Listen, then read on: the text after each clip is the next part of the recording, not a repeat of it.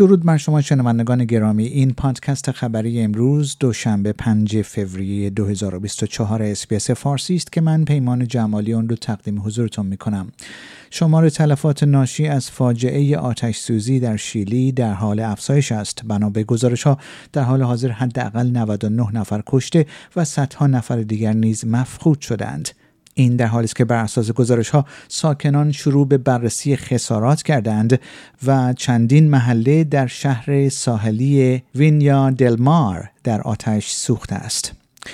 دولت فدرال استرالیا پیشنویس طرح خود پیرامون استانداردهای بهرهوری سوخت را منتشر کرد. هدف از ارائه این طرح کاهش 60 درصدی آلایندگی کل وسایل نقلیه مسافربری جدید در پنج سال آینده است. این استانداردها تأمین کنندگان را مجبور می کند تا خودروهای کم آلاینده بیشتری وارد کنند و استرالیا را در بازار بین المللی رقابتی تر کنند. سیاستمداران استرالیایی به کمبرا بازگشتند تا برای نخستین روز نشست سال آماده شوند و بحث پیرامون محله سوم کاهش مالیات همچنان در دستور کار دولت قرار دارد.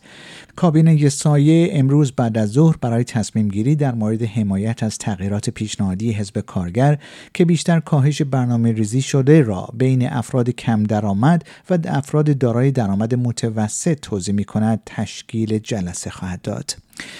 نوئل پیرسن رهبر بومیان استرالیایی می‌گوید که میراث لوچا اودونوگو پیشگام در جامعه بومیان از بین نخواهد رفت طیف های گوناگون سیاسی به این زن از جامعه یانکو نیجاجارا که در سن 91 سالگی در خانه خود در ادلید درگذشت ادای احترام کردند.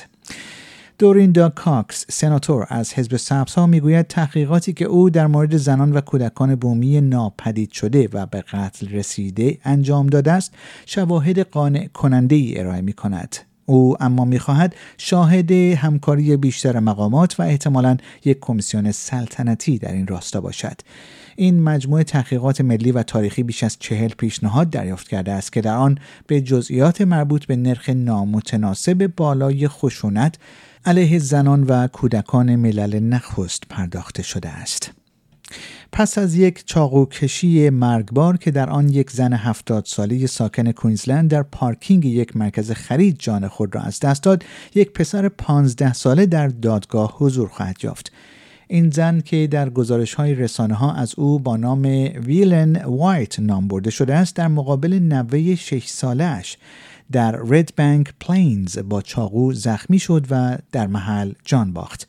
نوه او از نظر جسمی آسیب ندیده است.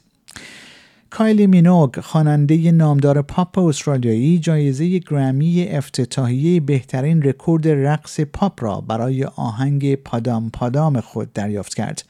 این نخستین جایزه گرمی خانم مینوگ در 18 سال گذشته و تنها دومین جایزه گرمی او در طول بیش از 25 سال زندگی حرفه‌ای اوست.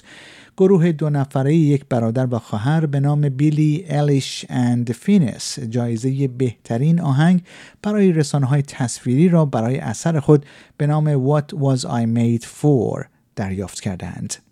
شنوندگان گرامی پیمان جمالی هستم و این پادکست خبری امروز دوشنبه 5 فوریه 2024 اسپیس فارسی بود که آن را تقدیم حضورتان کردم.